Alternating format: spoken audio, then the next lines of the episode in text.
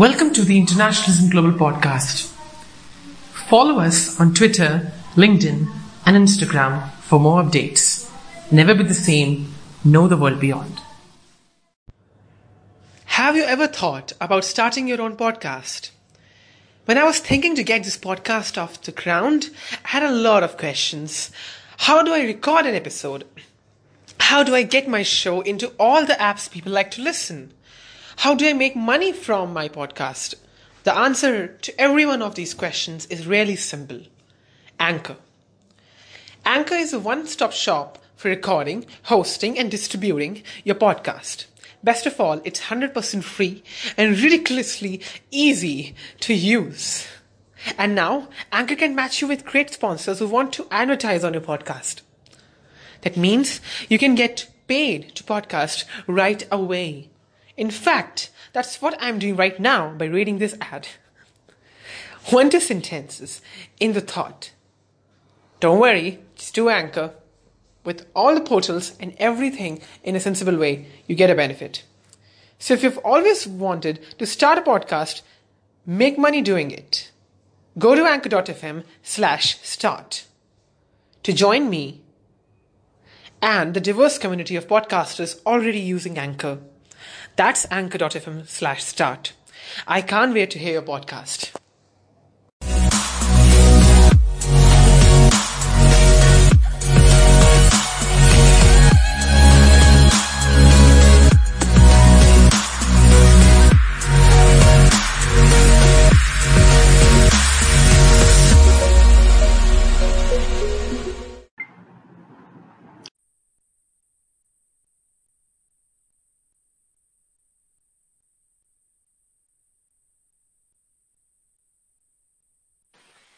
Hello listeners, we are back again with the second episode of AI Now. Hope you guys will love it.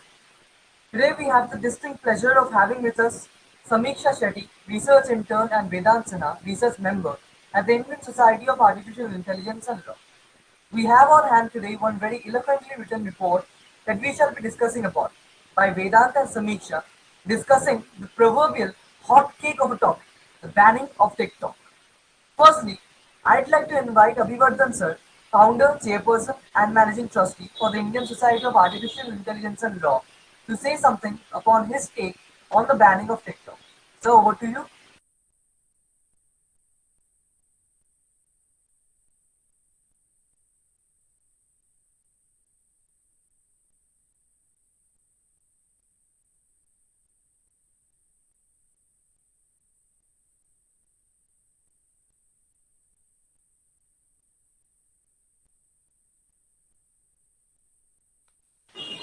Alright, seems like sir has uh, got some network issues. Alright, let's just let's just progress. So here we go. Vedant and Sameeksha. On 29th of June 2020, a decision was taken by the government of India to ban some 59 mobile applications. A huge outcry arose consequently. Some were in favor and some were against it. The banning was carried out pursuant to Section 69A of the Information Technology Act 2020, sorry, 2000. Do you think that this particular provision is a threat to the personal life and liberty of the citizenry of India? And do you think it establishes a restriction on freedom of expression since that's what TikTok users have been claiming they do?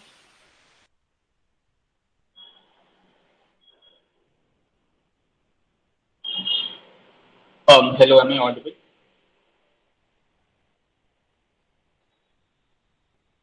Yes, you are. Yes, you are. Go on. So the primary question on our hand is that this particular provision may or may not be a threat to the personal life and liberty of the citizenry of India. So first of all, we have to analyze the situation according to the context and the surrounding that it took. It is nevertheless a very prominent point that this uh, that TikTok has definitely been banned and it has affected a certain um, certain section of the population. But on the other hand, such an analysis has to be balanced with the international and the geopolitical context. This had been done in the background of Chinese incursions in the north, and in some sort of a geopolitical bargain or geopolitical trade or geopolitical balances, the Indian government decides to ban TikTok as they believe it may hurt them economically and it may send out a geopolitical response that India is willing to take further the scenario and take further the lines of geo of war beyond the conventional front line between the soldiers. So in this very scenario, we have to keep in mind certain points. Uh, the point being that there is the government has not banned a single app, but has banned app across six, almost 59 or 60 mobile applications. So that covers a very wide area of expression of thought. So if it had been a single only mobile app that had been banned, it may have been taken as a sovereign decision of the nation. However, in this context, the sovereign decision also uh, also conflicts with the civil civil liberties that we have on hand. So, in that context, there has to there had to be some sort of a balancing between. However, as to the provision of uh, Section 69A of the Information Technology Act, we have to keep in mind the judgment as passed in Anuradha Bhasin versus Union of India, where the Supreme Court not only held that the rules of IT rules are constitutional, but also uh, predicted to uh, also lay down the jurisprudence to a certain extent that the that the government can take sovereign action that prohibits or restricts fundamental rights. So, for these rights are these rights have a rational nexus and are proportional to the objective that it seeks to fulfill. So, these, in my opinion, is a balanced act because the government cannot arbitrarily ban a certain a certain app or a certain mode of trade Therefore, there were not only issues of geopolitical nature, but privacy issues as had been covered in the TikTok report, where TikTok has been involved in several such acts that puts the private information of the Indian citizenry in extreme danger of mass surveillance as uh, practiced by the Chinese government. So that is, in my opinion, a certain balance that the Indian government had to strike. And this geopolitical development only provided it a reason to do.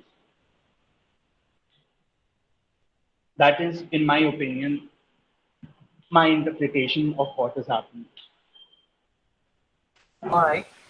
So uh, there was no particular malice towards TikTok in particular, but 58 hmm. other apps were also banned. Hmm. Okay. But but the thing is that we as Indians, the the uh, higher part of the outcry is about TikTok and not the other apps. Because I know that another app called Mobile Legends, a game, was banned, which even I used to play. So, but mm. the outcry is all concerned with TikTok. Why do you think is it so? Mm. Uh, there can be a certain insinuation that there is a presence of a nexus between the Chinese government, but it is very, it is very superficial in nature. Uh, superficial that it has been fueled by the Chinese government, but that is the point that I, I would not like to delve in.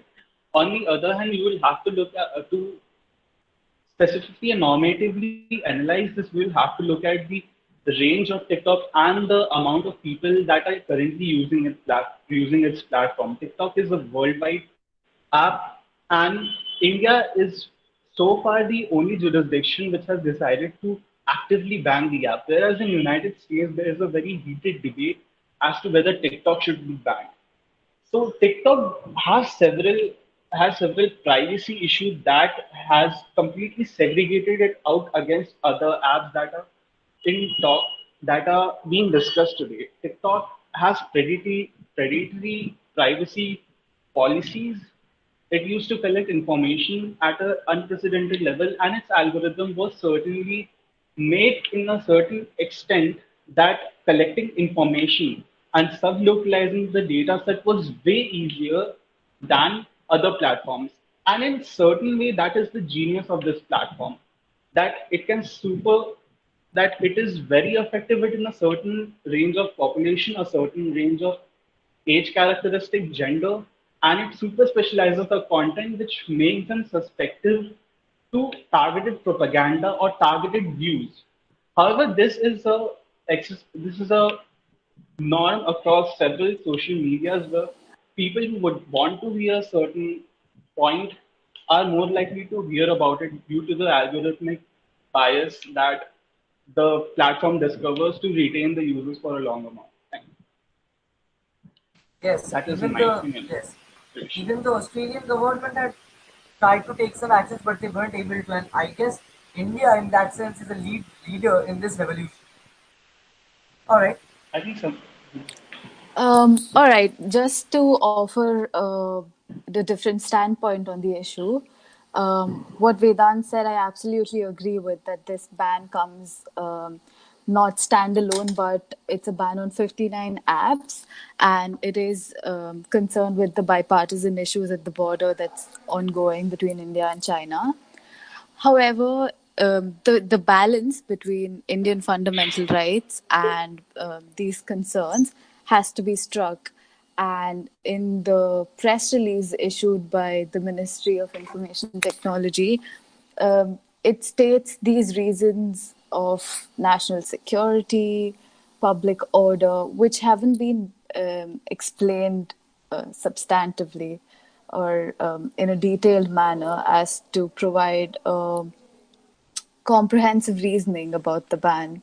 Now, Article 19, 21, and 14 form the Golden Triangle, which um, which isn't uh, suspended even in emergency situations automatically. Now, um, when these rights are being suspended, uh, when these rights are being affected uh, due to the ban on TikTok, although it's not just a ban on TikTok, it has to be explained. It has to, the due procedure needs to be followed, and um, the detailed procedural route needs to be explained, in my opinion, which has not been done. Yes, exactly. So there is a contestable uh, argument to be made that it does infringe on the personal life and liberty of the citizens and on their freedom of expression. Yes, exactly. But then perspectives. Well, that brings me to the the second question. With reference to the procedural implications, do you think that the Indian citizenry has a right to know the exact legal procedural route that was taken by the Indian government towards the banning of these 59 applications? What rules are needed to be followed for such banning to take place? That is, what provisions are there?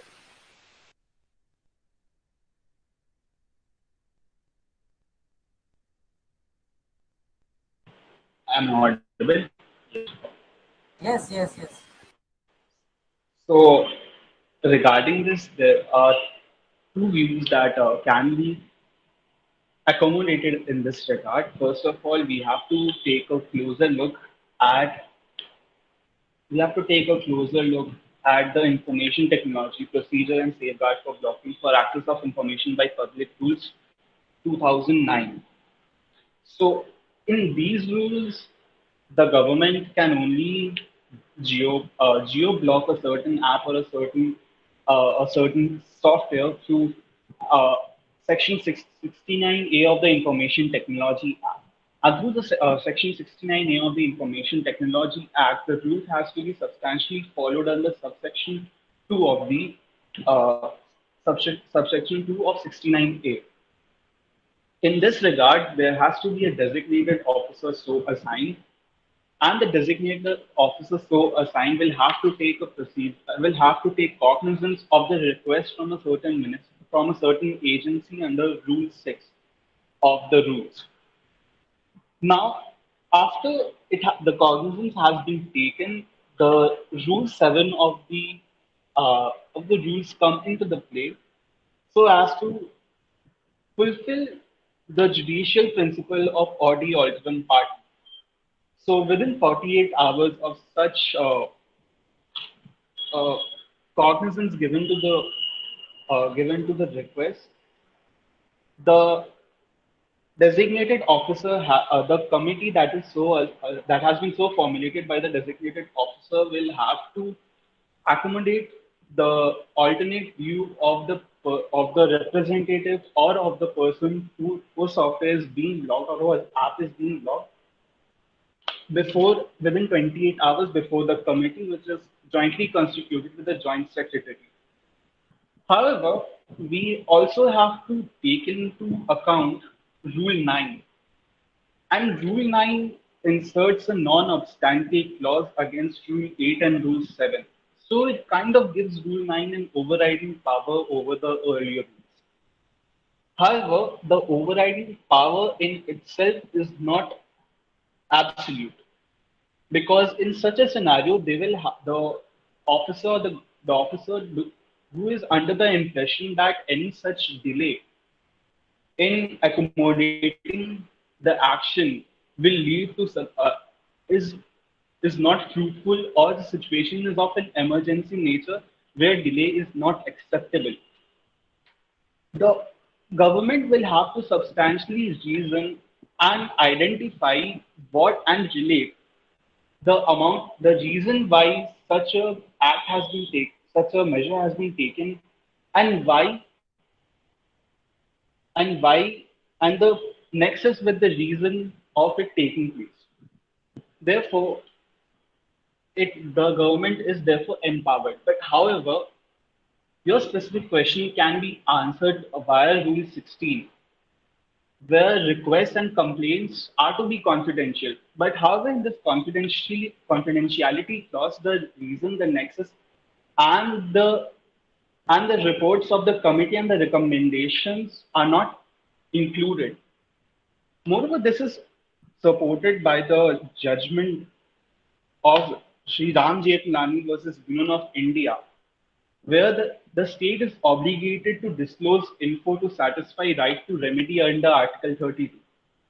First of all, we have to be sure that a foreign entity can exercise Article 32 and Article 226 of the Constitution of India.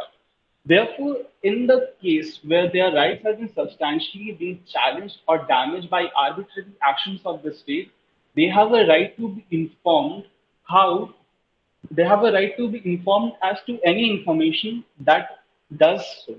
Therefore, in my opinion, it is it is an obligation upon the government of India to provide every possible reason in order to fulfill their constitutional duty. Thank you.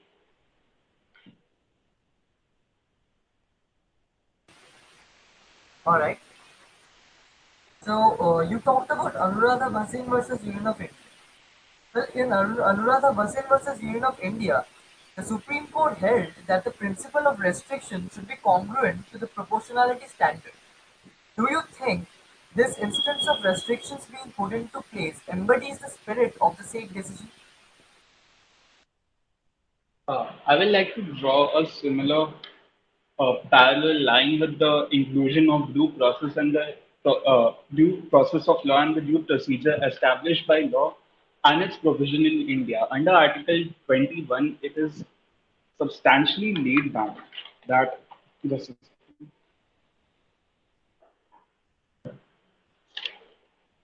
uh,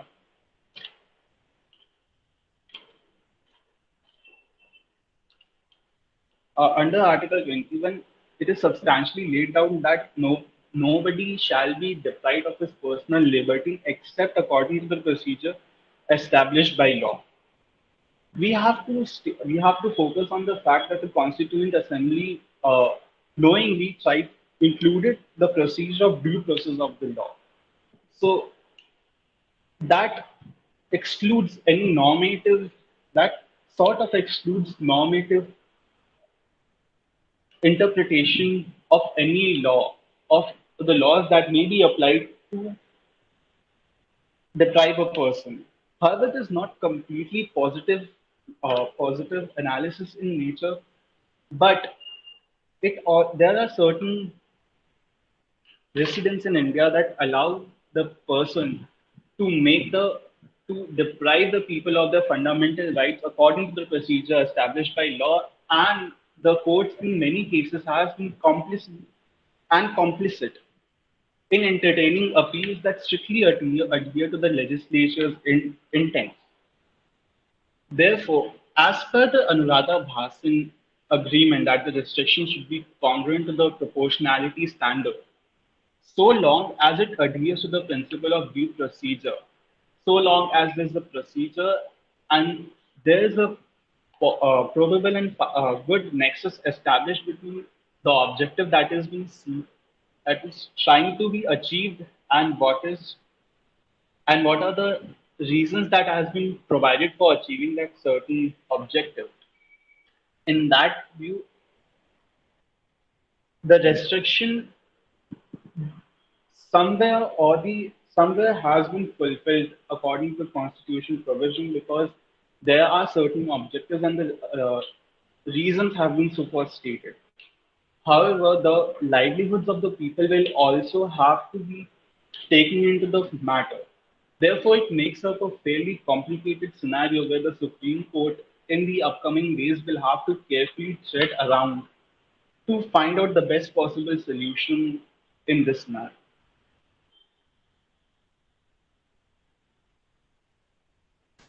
Okay.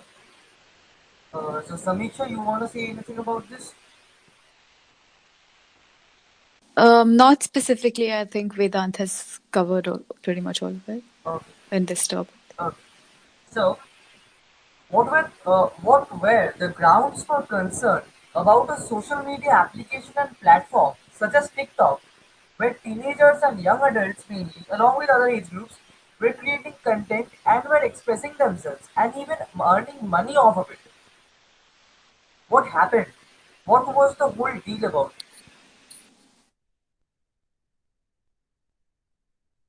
Is the um, data and privacy concerns, along with the national security issues, were the main reasons for this ban. And as Vedant mentioned earlier, this ban is not uh, does not come alone. It, uh, it's a ban on 59 applications, and it has to be seen in that context. Um, this can be seen as an impediment to Article 21 rights, as you mentioned earlier. Um, and in my opinion, the focus should be on procedural aspects concerning the decisions, which we already addressed.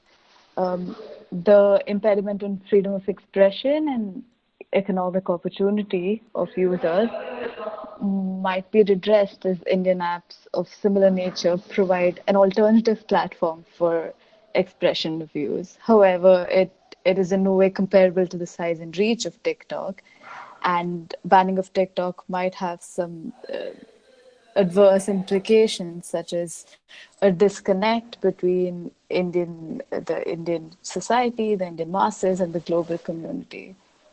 This move also sets precedent, showing the government's ability to make such moves. Um, although in this case, it's the tensions at the border and security threats that are the driving force.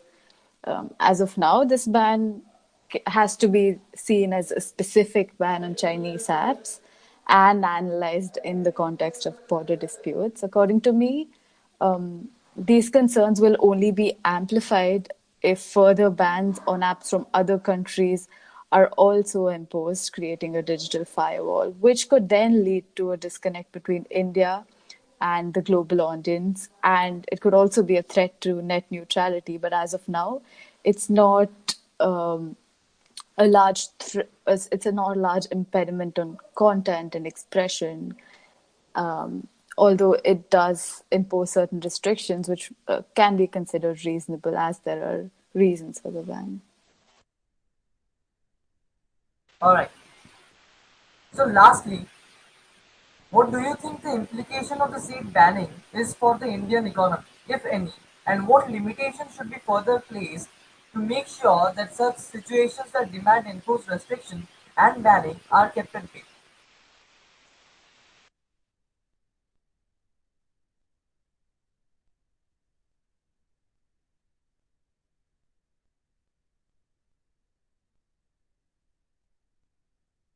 Hello, Vedant. Um, uh, hello, uh, I think Samisha will be able to answer this more efficiently. and there's some internet issues Oh yes, yes, sure. Then I guess uh, we just wait for a seconds, alright?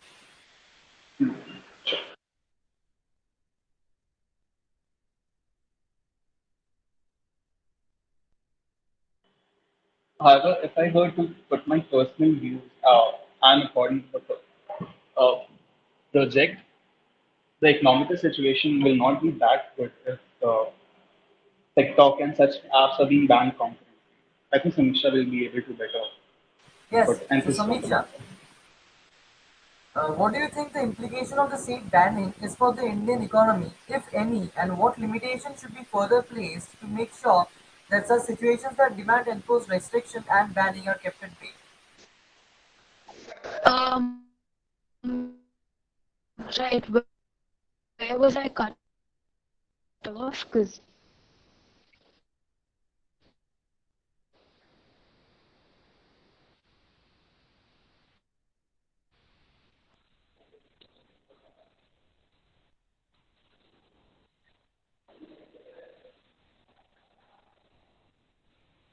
okay, there are several impl- implications on the economy due to the TikTok.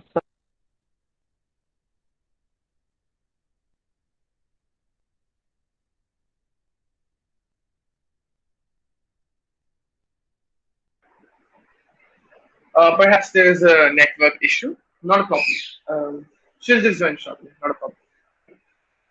Alright, so uh, while we are waiting for her to join back, uh, uh, Abhivardhan sir, I would like to request you to give your take upon the TikTok issue.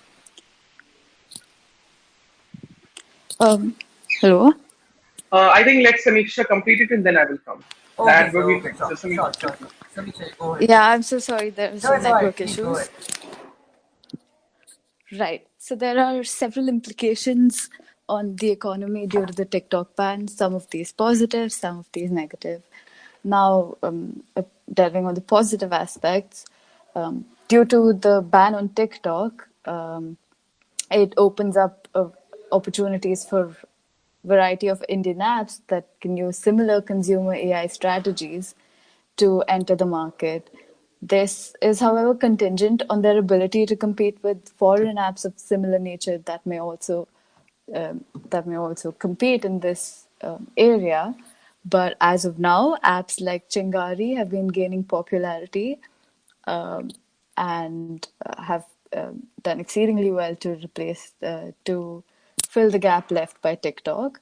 Um, further, concerning the regulatory costs of this decision, um, the costs are uh, predicted to be comparatively low, as most people are likely to comply with this move due to the bipartisan concern and concerns and nationalistic sentiment.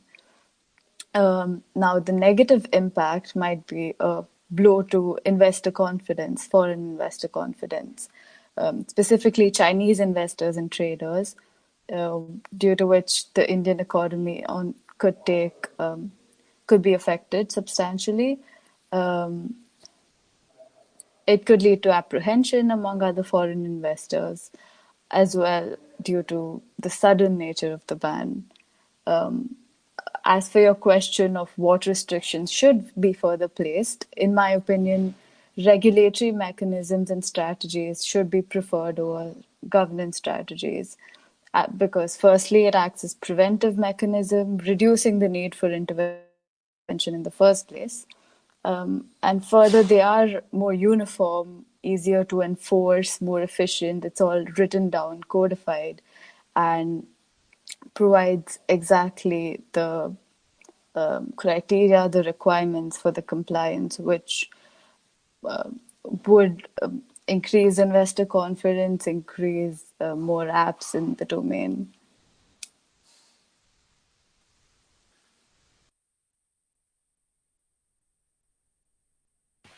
Yes. So, your turn, sir. Okay, uh, thank you so much. Well, I really appreciate all the views that have been given with regards to the due process of law and uh, I should say the civility of the ban, means how the ban was uh, procured and taken into consideration. I agree that there's a whole set of loopholes with regards the uh, sagacity of the golden triangle, and the relevance behind the ban. Uh, people say that, and this is something which is my opinion, uh, academic opinion, I would say. Uh, people say that it is related to geopolitics and the Galwan Valley issue. Um, yes, but not that much. Because uh, if, even if we see the current ban, which is of uh, Tencent Games uh, PUBG in India, because Tencent Games actually procures PUBG in India. PUBG is not Chinese, it is, I think, South Korean. Uh, now things have changed. I think Tencent Games is not giving the contract for PUBG in India. So I think something might happen in order to comply. Now the issue is that uh, in a common law system, we think that there is something called the idea of precedence. Uh, and in a parliamentary democracy with a common law system, we believe that if any such action is taken by the executive or the parliament or the judiciary for that matter, then in a common law system, it's very important that the precedents work well and they are set up right. Okay. Uh, in this case, um, our problems are actually different from the US. Why? Because in the US, um, which is a very liberal democracy uh, with both uh, of its uh, liberal and conservative understandings of rule of law and legal procedure, in and, and anthropologically, it's a very developed country in terms of cyberspace. I believe um, the US has its own capabilities to see forth the cybersecurity aspects because I don't think it's now an issue of soft power anymore. It might be an issue of hard power. Why? Because uh, in terms of soft power, anything can be an issue related to the Golden Triangle because of the simple fact that, be it, for example, if it would have been any other app from Russia, Russian Federation, and we know that Russians are very, uh, I should say, what tenacious and uh, scrupulous when it comes to intervening in foreign affairs of various countries, or for that matter, public affairs, like the Hillary Clinton debacle in the US during that election in 2016, or for that matter, hmm, the accusations or, or, towards the Chinese consulates with regards things happening. So um, now the important thing here is that if it would have been a Russian intervention, just giving an example doesn't mean it just related to Russia or any other country for that matter, then the scenario could have been different. So here we need to understand that uh, yes, geopolitics has a role, but what India has done, and I think there is a lack of um, consensus in the field of international cyber law, and not much in constitutional law. Because for our for our uh, conditions in India, the thing is that we don't have a particular law. Now the data protection bill is out in the parliament, but the, if you read it, most of the provisions are of that sense, which are copied from the GDPR. And uh, the IT Act specifically was related to e-commerce operations, which is, I think, based on the OECD guidelines related to e-commerce and cyber security, for that matter, um, which are related to it. But uh, taking a lot of inspiration from the European GDPR, the current uh, personal data protection bill, which is in the parliament for now, is actually based.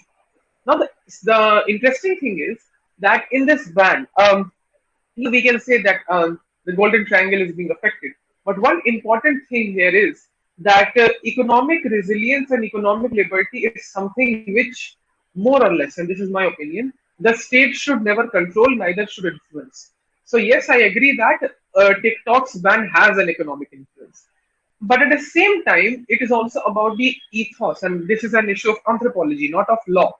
And I think that is somewhere down the line, uh, judges, parliamentarians, and uh, the IAS officers needs to need to understand this part. That yes, you need to ban, but uh, who should then uh, uh, create the alternative? So it is also an issue of economic resilience and uh, protectionism is at the rise, but there are certain legitimate reasons. For example, net net neutrality is being affected but there are some very credible reasons And the reasons are that, for example, and this is a shocking uh, reality, uh, liberal countries, typically liberal democracies like Denmark, even Nordic countries like Sweden and Norway, they are also acting protectionist. They also do some particular uh, curbs. They also do actually encourage a lot of cybersecurity measures in order to, you know, prevent uh, cross-border transmission using algorithmic activities and whatnot. Um, if you see the geopolitical context, I don't think it is the Galwan Valley issue. It is the advent of uh, three different, actually four different actors um, in cyberspace, which is the rise of 5G governance and uh, the colonization of internet, which is, you know, there is a word known as splinternet. So Splinternet is the next avenue of internet because Russia tried to do it, it failed in 2017. But uh, India, USA, and the European Union is are trying to do. Now let's understand. With, within India, the largest competitors with regards to telecom sector, which actually do summits, uh, Mukesh Ambani's Jio, Reliance Jio, and in the US, it's different actors, right? Um, you have Ericsson, you have Nokia, you have all of them, um, which are from the EU. And interestingly, while the European Union actually drafts some very good rules and has a very good understanding with regards to liability framework on data protection issues, it does not have an identitarian understanding. And identitarian has nothing to do with rule of law here. Identitarian is all, always about political realism and decency. And I think that also drives the way rule of law works, which is a problem for European Union.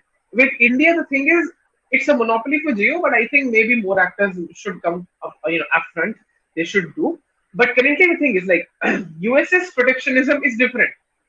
India's protectionism is, is different. Uh, European Union does not have a protectionism because you know Europeans, uh, specifically in the Central European region, are concerned with Huawei. So it might be a case that Huawei will be uh, banned in European Union in the coming days. So this is something which will take time. Now, oh, now uh, let's get a little bit on international cyber and then I'll end this portion very swiftly.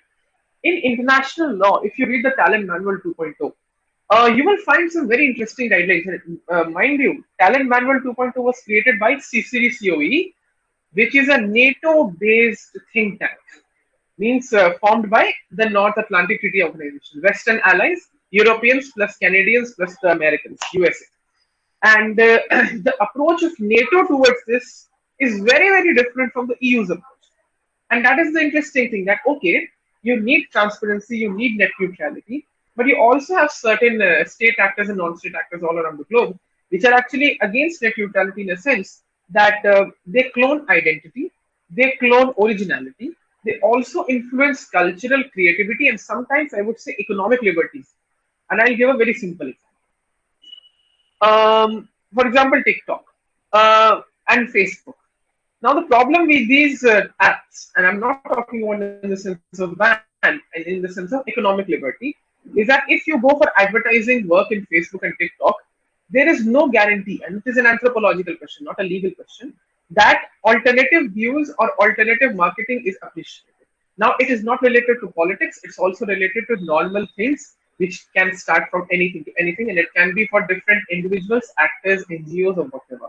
And that is a problem which is with these apps that when you create technology to provide social media, you do not become media you do not become the controller of the media that is there. Social media is always about an open internet where cyberspace is open for everyone and anybody can do anything on social media, right? Twitter, Instagram, Vibe, whatever, Reddit, um, Facebook, name any, even for that matter, Google. Uh, it's also for the same purpose. Uh, Wikipedia also used to be like that, but then Wikipedia is not a technology service anymore. It's a media agency in that sense because it's having excessive control. It's, it does have its own community standards. So there is a lot lack of anthropological study, and preferably that's the reason why there is no consensus on international cyber law. In the sense that obviously we can't have a covenant or a treaty right now. Uh, it's impossible. Even if you check the measures of the United Nations, which is doing, United Nations also does not have a uh, sense of clarity. And why it is is because the UN does not have the, the UN does not realize that protectionism is vital only for strategic reasons and to preserve the ethos of multilateralism and liberalism, which is a part of rule of law and also constitutionalism in various mainstream democracies, America, UK, India, Japan, Singapore, which are liberal democracies, very thriving democracies, blooming democracies, it's important that multilateralism is protected by plurilateral frameworks, bilateral frameworks, unilateral actions, provided that the unilateral actions are in accordance with international law.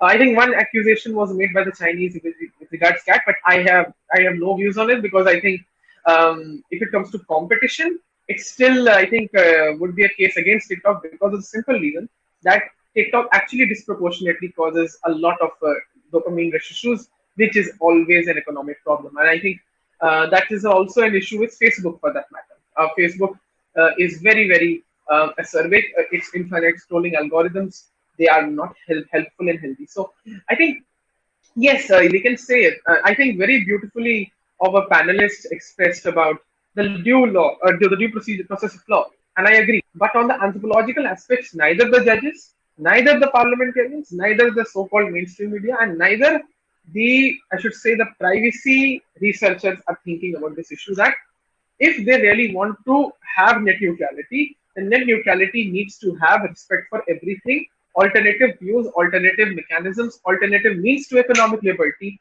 must be appreciated. Sadly, that is not happening, and, and this is what the reason is.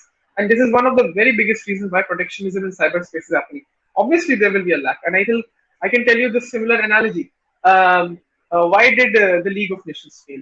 And it's not related to that we might have a world war something like that. It's because the League of Nations had incompetent nations who actually tried to force globalization, but they were too much aristocratic. The UN succeeded because, despite Cold War, America and its allies and also certain nations tried to rise out of it. Like you know, I think uh, uh, you for that matter, take Africa. Africa is also very good in frugal innovation. It's doing way better than India in certain aspects. But the thing is that it's about cooperation. It's about giving opportunity. So, if for example Africa gets protectionist, which I don't know what it will be, the African cyberspace is not that of necessity right now. I think because African cyberspace and their laws and their and their identitarian aspects with regards diplomacy and strategy, not about politics, diplomacy and strategy, whether it is EU, whether it is India, have not emerged so far. I think they're trying to do it against China in some way, but it's still in the global south is. So that is my view. Anyways, I am uh, I would very be honest that it's my opinion, and uh, I am not giving a legal opinion. I'm giving a policy opinion, so it might be of a different course. Thank you. Yeah. So, all right, it's been fun. Thank you, Sameeksha. Thank you, Vedant, for appearing here. Thank you, Abhivardhan, sir, for letting me have this podcast. I believe the listeners will be as intrigued by the discussion as I was. Thank you. Stay tuned for the next episode. Happy Sunday and stay safe.